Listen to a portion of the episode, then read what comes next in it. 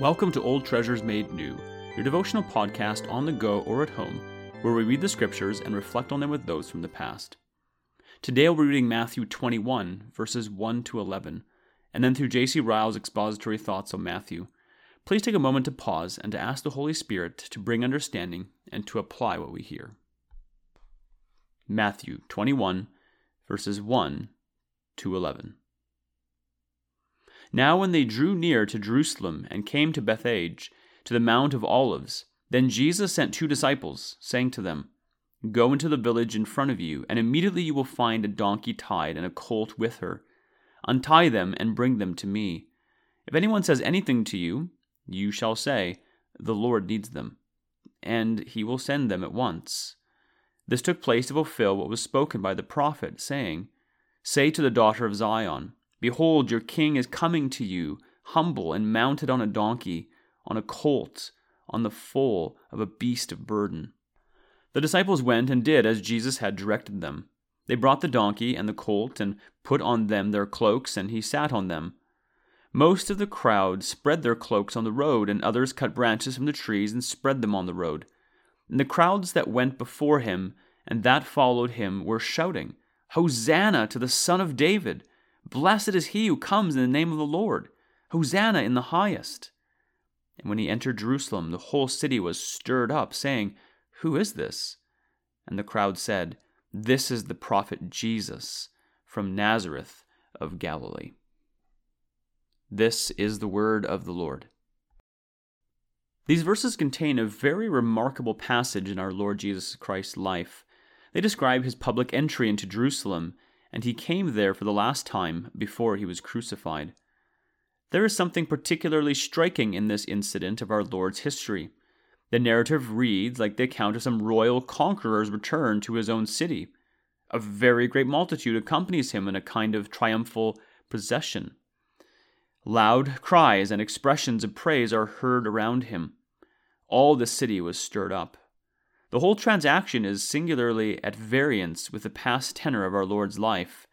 It is curiously unlike the ways of him who did not cry, nor strive, nor let his voice be heard in the streets, who withdrew himself from the multitude on other occasions, and said to those he healed, See that you say nothing to any man. Mark one forty-four. And yet the whole transaction admits of explanation. The reasons of this public entry are not hard to find out. Let us see what they are. The plain truth is that our Lord knew well that the time of his earthly ministry was drawing to a close. He knew that the hour was approaching when he must finish the mighty work he came to do by dying for our sins upon the cross. He knew that his last journey had been accomplished and that there remained nothing now in his earthly ministry but to be offered as a sacrifice on Calvary. Knowing all this, he no longer, as in time past, sought secrecy. Knowing all this, he thought it good to enter the place where he was to be delivered to death, with peculiar solemnity and publicity. It was not fitting for that the Lamb of God should come to be slain on Calvary privately and silently. Before the great sacrifice for the sins of the world was offered up, it was right that every eye should be fixed on the victim. It was suitable that the crowning act of our Lord's life should be done with as much notoriety as possible. Therefore, it was that he made his public entry. Therefore, it was that he attracted to himself the eyes of the wondering multitude. Therefore, it was that all Jerusalem was moved. The atoning blood of the Lamb of God was about to be shed. The deed was not to be done in a corner. Acts twenty-six, verse twenty-six. It is good to remember these things. The real meaning of our Lord's conduct at this period of his history is not sufficiently considered by many readers of this passage. It remains for us to consider the practical lessons which these verses appear to point out.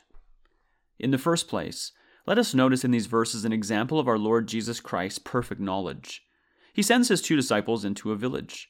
He tells them that there they will find the donkey on which he was to ride. He provides them with an answer to the inquiry of those to whom the donkey belonged. He tells those on whom giving that answer the donkey will be sent, and all happens exactly as he foretells. There is nothing hidden from our Lord's eyes. There are no secrets with him, alone or in company, by night or by day, in private or in public. He is acquainted with all our ways. He who saw Nathanael under the fig tree is unchanged. Go where we will and retire from the world as we may, we are never out of the sight of Christ.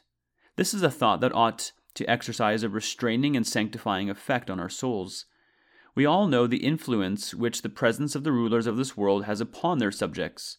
Nature itself teaches us to put a check on our tongues and demeanor and behavior when we are under the eye of the King. The sense of our Lord Jesus Christ's perfect knowledge of all our ways ought to have the same effect upon our hearts. Let us do nothing we would not like Christ to see, and say nothing we would not like Christ to hear. Let us seek to live and move and have our being under a continual recollection of Christ's presence. Let us behave as we would have done had we walked beside him, and the company of James and John by the Sea of Galilee. This is the way to be trained for heaven. In heaven, we shall ever be with the Lord. First Thessalonians four, verse seventeen. In the second place, let us notice in these verses an example of the manner in which prophecies concerning our Lord's first coming were fulfilled. We are told that his public entry fulfilled the words of Zechariah, "Your king comes to you, humble and riding on a donkey." It appears that this prediction was literally and exactly fulfilled. The words which the prophet spoke by the Holy Spirit received no figurative accomplishment.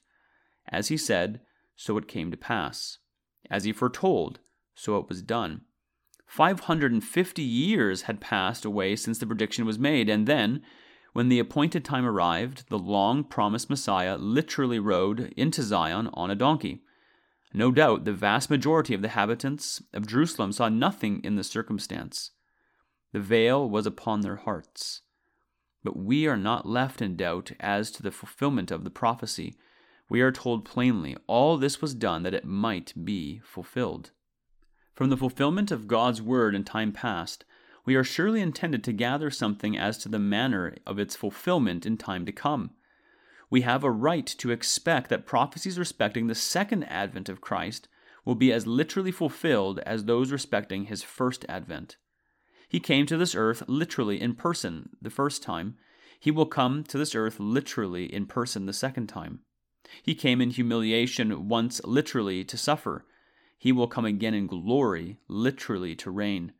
Every prediction respecting these accompanying his first advent was literally accomplished. It will be just the same when he returns.